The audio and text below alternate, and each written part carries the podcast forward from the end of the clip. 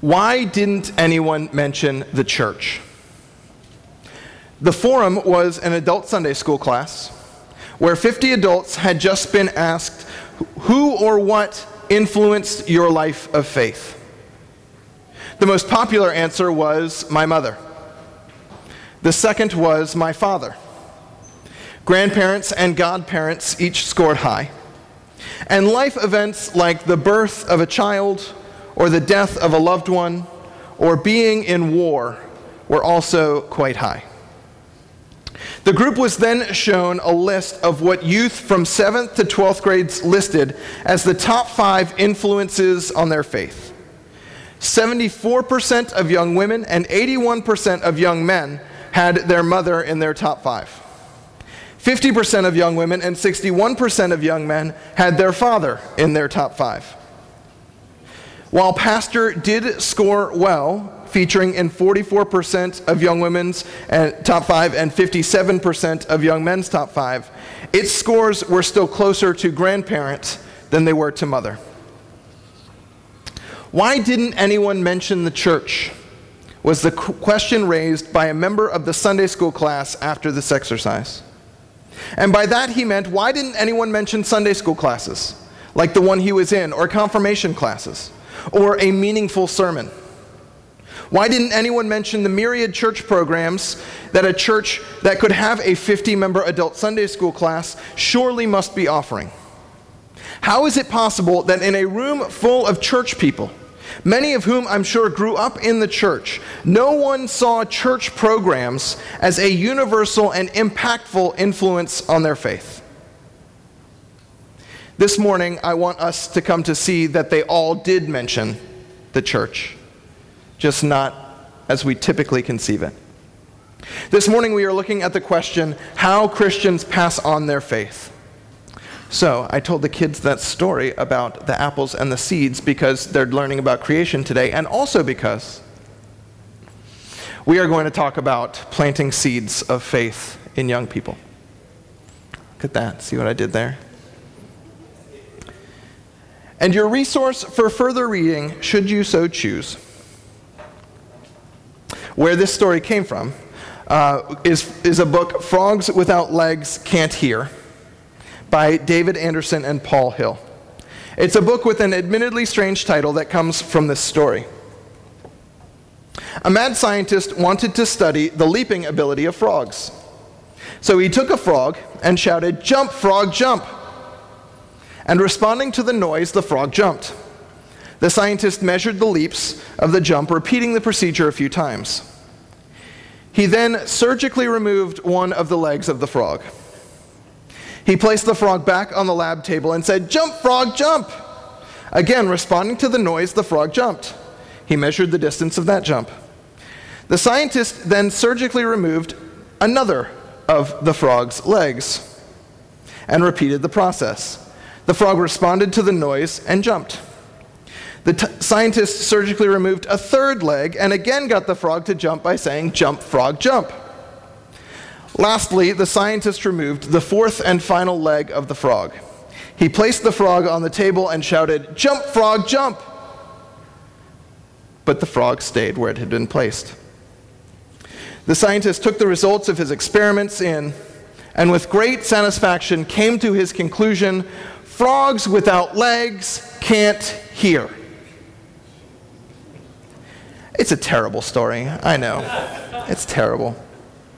However, the authors posit if we in the church aren't making the same mistake that the scientist made. No, we are not surgically removing limbs, but bear with me. We in the church desperately want to pass down our faith to the next generations. And yet, we are seeing rates of faith decreasing with each successive generation.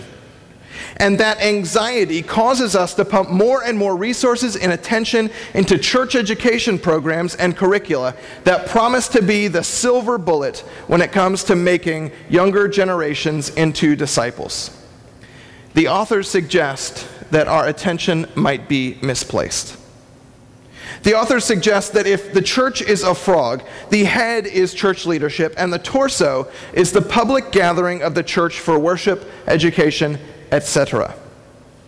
And that the legs are the day in and day out homes of the faithful. And we have failed to tend to that aspect of the church frog, which is something we should have known all along, because it's right there in the Bible.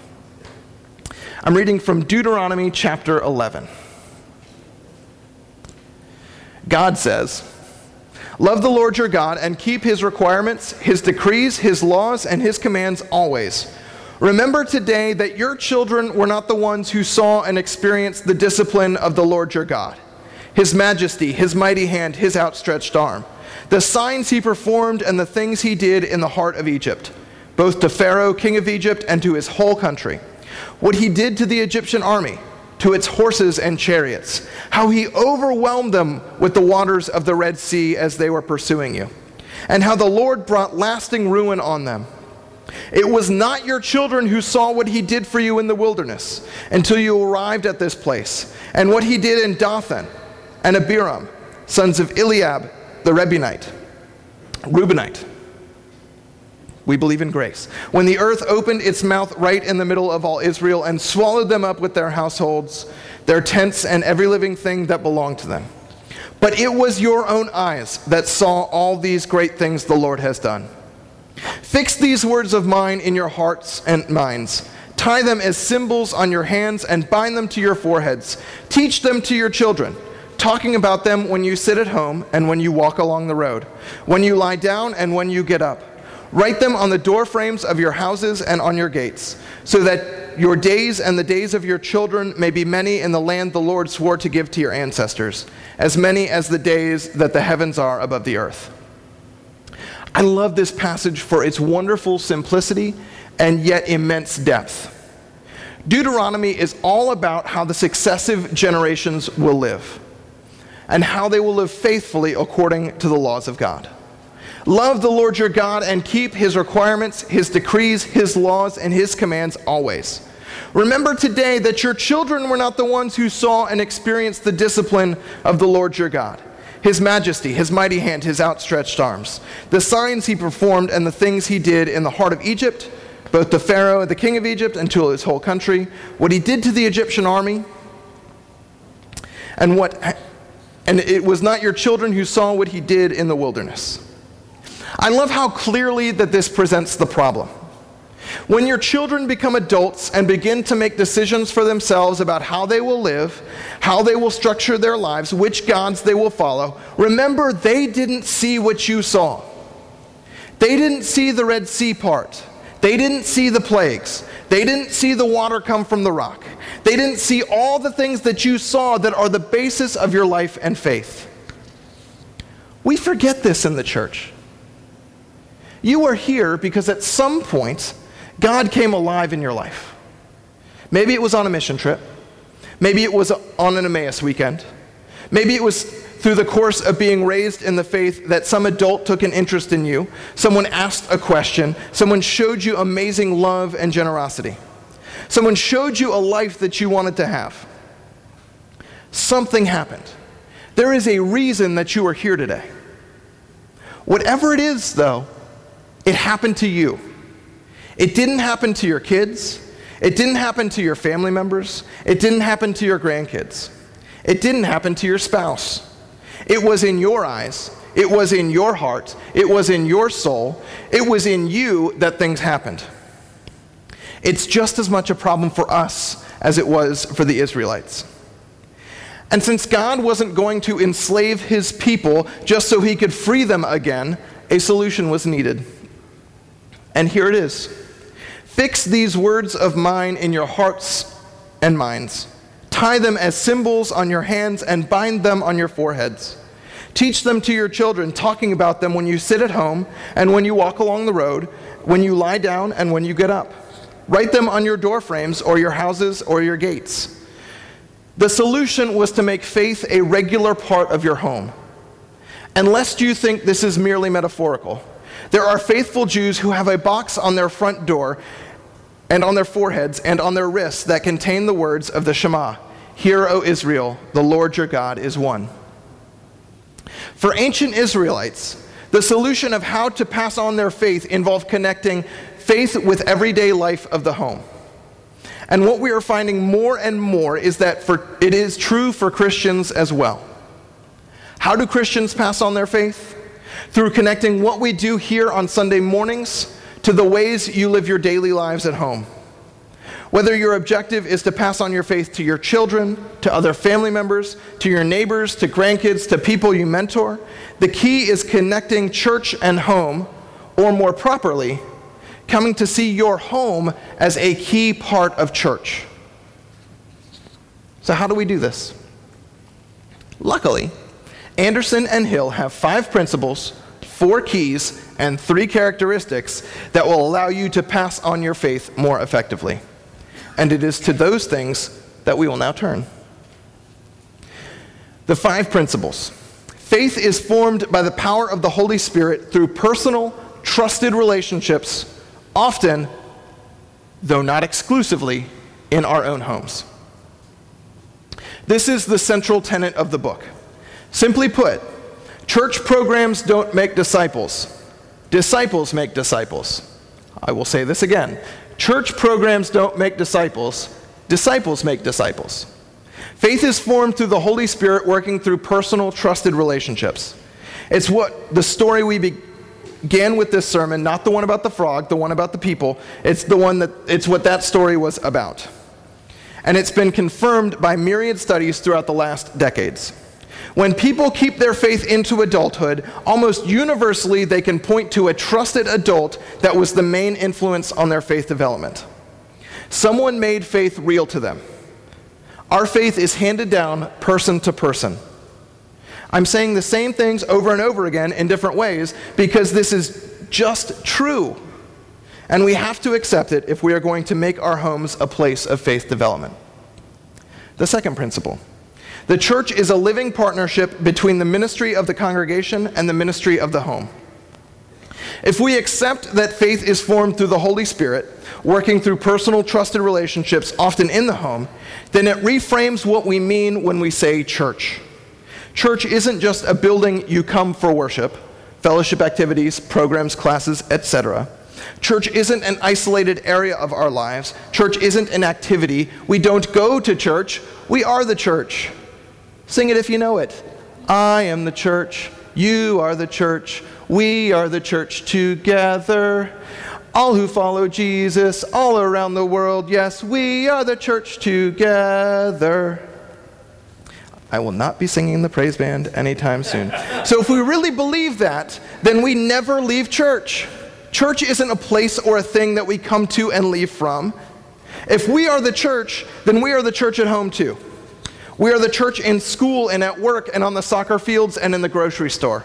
We are the church on 95, although that might be another sermon.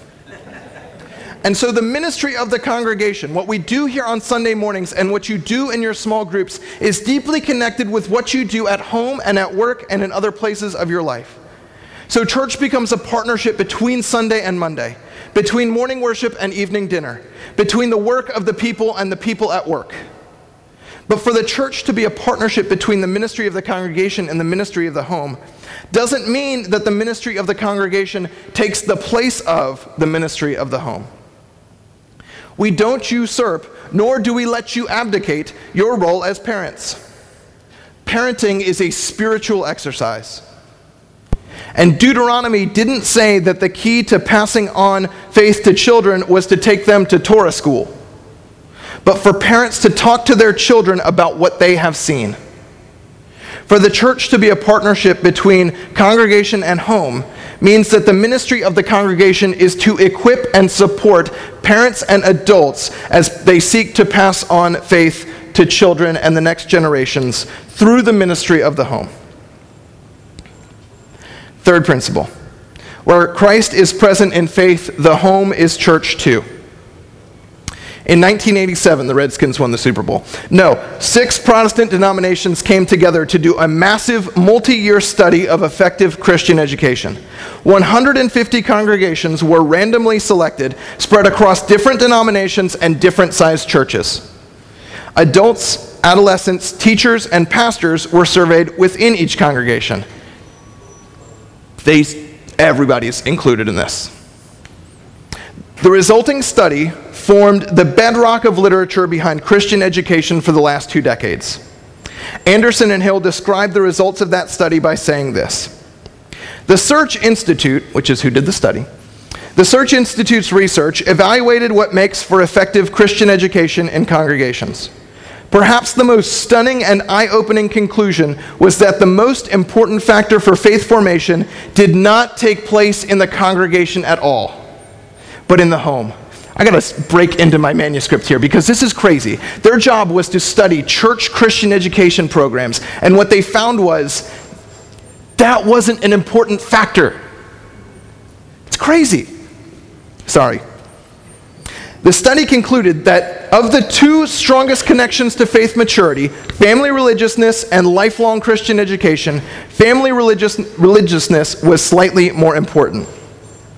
The family experiences most tied to greater faith maturity are the frequency with which an adolescent talks with his or her mother and father about faith, the frequency of family devotions, and the frequency with which parents and children together were involved in efforts, formal or informal, to help other people. We're going to talk about those in depth in a few minutes.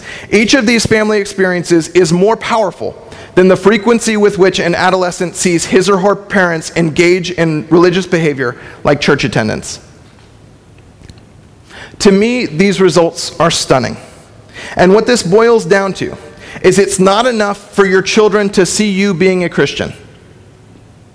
Otherwise, as they age, Christianity will be the thing that mom and dad do. Christianity needs to be the thing we do together as a family. How often do you talk to your children about your faith? How often do you pray or worship together at home? Are you serving with your children? Again, we're going to turn to these disciplines in a moment, but I also want to, again, break into the manuscript and say that that's why children stay in here for the first part of worship. I know I have a three year old. He doesn't sing on key, he doesn't sing what he's supposed to sing. It makes it harder, I know. But our children need to see us worshiping. It's not enough to see us coming into a church building, they need to see us worshiping and they need to worship with us. So sorry, not sorry. Next principle, I've lost count. Faith is caught more than it is taught. Christianity is not just a worldview, it's a way of life. It's not just a series of facts and figures, logical propositions, and their conclusions. It's a way of life. What studies are teaching us more and more is that children and adolescents need to be invited into a new way of life. They need to see the impact that faith has on your life and their life if they are going to keep that faith into adulthood. So much of our attempts to pass on our faith center around head knowledge and education, probably because it's the easiest and requires the least of us. And while it's important to learn the stories of our faith, it, can, it can't come at the experience, uh, sorry, it can't come at the expense of experiencing the Christian life as we have all come to experience it. I believe this is the last principle. If we want Christian children and youth, we need Christian adults and parents. How do Christians pass on their faith from a macro level? Through Christian adults and parents inviting their children and youth and the children and youth in their church into caring, trusted, personal relationship. And through talking with children and youth about your faith, worshiping and serving together. But what is the nitty gritty? That's the macro level. What's the nitty gritty? What practices, what things can we do to be effective at this? So glad you asked. We have four keys caring conversations, devotions, service, rituals, and traditions. And we're going to do them all at the same time. But first, the story. Becky, a 21 year old college student, had grown up knowing that her dad attended church services regularly. What she didn't know was that he began most days by praying and reading his Bible at 5:30 in the morning before heading off to work. One day, Becky got up early to prepare for a college exam. And she discovered her dad at the kitchen table reading his Bible. She was greatly surprised, although she had long wondered why that Bible sat on top of the microwave in the kitchen. Now she knew.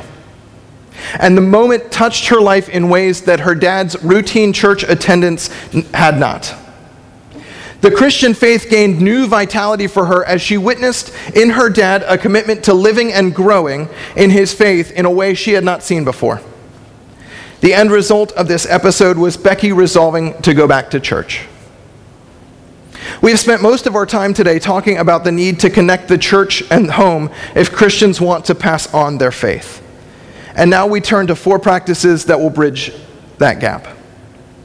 Anderson and Hill report that a common theme they hear from parents and congregations they work with is what I want is not only to have faith in my home, but also a good relationship with my kids. These four keys, these four practices will accomplish both. Nowhere is this more true than in having caring conversations with your children or with children and youth in your church and in your life. Over and over again, studies show that what youth look for from adults is someone to listen to them someone to have a real conversation with them, someone in whom they can confide. They want this from their parents. We think children and youth want nothing to do with us. It's just not true. They want us to talk to them. They want us to take an interest in their lives. They want to talk to us and they want us to listen. This can be done in a myriad of ways. Whether it's sitting down to dinner or in another venue to have intentional time and have a real conversation with children and youth, whether it's through writing personal notes, even meeting youth where they are and sending an in, uh, an in-depth email or text. Or if you're looking for something more official, different organizations will put out faith talk cards that will open up the conversation. Youth are looking for guidance and for conversation. If you want yours to be the faith that is passed on to your children, if you want yours to be the faith that is passed down to children and youth in your church, engage them in those conversations. And this isn't just for parents either. All adults can have caring conversations with children and youth in church. One of the things that the Search Institute's study pointed out was um, for a while in church, we have said that we need one adult for every five children. Um, that is not at all uh, how it needs to be. We need five adults for every one youth, five adults for every one child. Uh, the next key is daily home devotionals. French monk Brother Lawrence called a devotional life practicing the presence of God. Daily devotions, when practiced in the home, are a way to check in with God and, when, and with each other every day. It's a way to teach children how to read the Bible and a way to help them see how the Bible applies to your daily life and how it can apply to their daily life. A natural hangup to this is uh, what happens if my kids ask me a question that I don't know the answer to? What if they see that I'm still learning? As your pastor, let me assure you, I have been asked questions about faith and theology and God that I don't know the answer to. Just ask me about the Trinity. As your pastor, let me assure you that I am still learning. And it's a beautiful lesson to how our faith is a lifelong journey if our children see that even as adults, we can have new insights, a new discovery, a new learning. And they'll see that more important than always being right or knowing the right answer is the repeated act of checking in with God and with each other. We'll recall the story of Becky, who renewed her faith when she saw how her father practiced his daily devotions. The United Methodist Church Discipleship website has seasonal resources for family devotions if you want to do them in your home. And N.T. Wright has a great uh, commentary series. Um, it's the For Everyone commentary series, and you just take a book of the Bible and Luke for everyone, Mark for everyone, Timothy for everyone. Um, that is great. Uh, it's really accessible for older children on up. If you have very young children and you are stuck, Simply reading a story out of a storybook Bible and asking the child for their thoughts will do wonders for their faith. The third key is service. About service, Anderson and Hill say when parent and child together perform service activities, the child, see, the child sees the parent's capability, faith, and values in action. The cross generational bond takes place not only in the service event, but in the retelling of the event through the years. We call this the aha remember when syndrome. So do family service in the home together. Help someone in the community together. Serve through community agencies or your church together. And wouldn't you know, we have something coming up that is per- we have two things coming up that are perfect for that. You can do the I walk with literally any age. Um, and it's a great way when your kids ask, Why are we doing this? to say, Because this organization helps people and we believe it's important to help people. On October 21st, uh, our children and youth are going gleaning. It's a gleaning and event, so children, youth, and their parents. Um, this is a great way to go and serve, uh, to collect apples, because apple picking is awesome. Um, and it goes to the Society of St. Andrew, uh, I believe, who then gleans those, takes those gleaned apples and um, gives them to food banks and um, organizations that need fresh produce. Um, can be done. I just took a three year old apple picking. You can do it with any age. Um, serve with children and youth, whether they're, your, they're, whether they're your children and youth or whether they're children and youth in your church. And then tell them why we're doing what we do. The fourth key is rituals and traditions. Humans are creatures who learn from routine and from repeated action. We learn what is important to our family through the rituals and traditions that our family follows. Whether it's the ritual of sitting down every Sunday to watch our favorite football team, a weekly or monthly dinner with extended family, or regular church attendance, rituals and traditions teach in profound ways, and we all have rituals and traditions whether or not we know it. That's why we do communion every week here.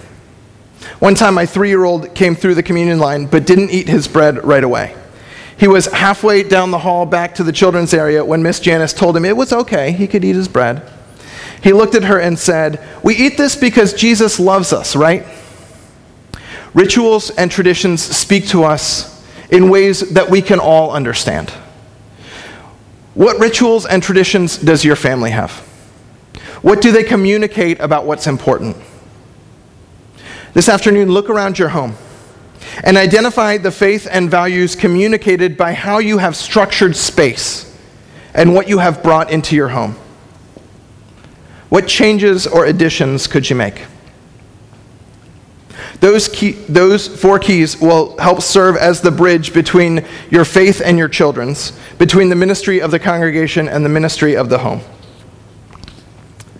We have three characteristics of faith bearing adults. Uh, we're almost done, I promise. Sorry, I got really excited writing this, and I just wrote and wrote and wrote, and I apologize. And I will soon remember how to write a five and a half page sermon. Sorry. Three characteristics of faith bearing adults are authenticity, availability, and affirmation. We have spent a lot of time uh, talking about parents and passing on faith to children, but our children and youth don't just need Christian parents. They need multiple Christian adults in their lives, not one to five, one adult to five children or youth, five adults for every one child or youth. And they need you to be an active part of their lives. Our children and youth don't need taxi drivers. They don't need babysitters or chaperones. They don't need patrons subsidizing programs. They need spiritual guides. And all of you can be spiritual guides for children and youth in your church. All it takes to be that are three characteristics of faith bearing adults the three A's authenticity, availability, and affirmation. Are you authentically walking the talk? Are you practicing your faith, especially those four practices? Are you available to children and youth? Is there an interest that you can share with them, even if that interest has nothing to do with church? And will you affirm where they are in their journey? Will you accept them and love them as God has accepted them and loved them? Because you see, this isn't just a sermon for parents. It's not just a sermon about children. This is a sermon for Christians. In baptism, you have covenanted with parents, with children, and with the church to help raise in the faith all the children that we've baptized. It's what we call bait and switch, my friends. So this is for all of you. Will our children have faith? The answer to that question is not on me. It's not on Brenda, it's not on Miss Janice. It's on you. How do Christians pass on their faith? When authentic, available, affirming Christian adults get involved in the lives of the next generation of Christians. So, friends, get to work. Let us pray.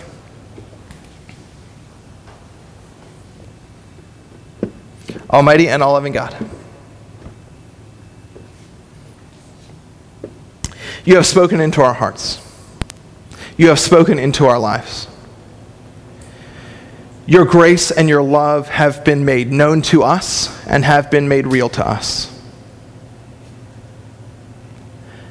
Help us to make it real for the children and youth of this church who have not seen what we have seen, who have not experienced what we have experienced, who have not felt what we have felt but yet whom you love all the same. Help us to make your love and grace real to them. Help us to show them, not just tell, but show them how real you are in our lives and how much our faith in you changes our lives. Help us, Lord as we seek to show these children that you have given to us just how much you love them, just how much you want to nurture them, and just how much you have in store for them. All this we pray in Christ's name. Amen.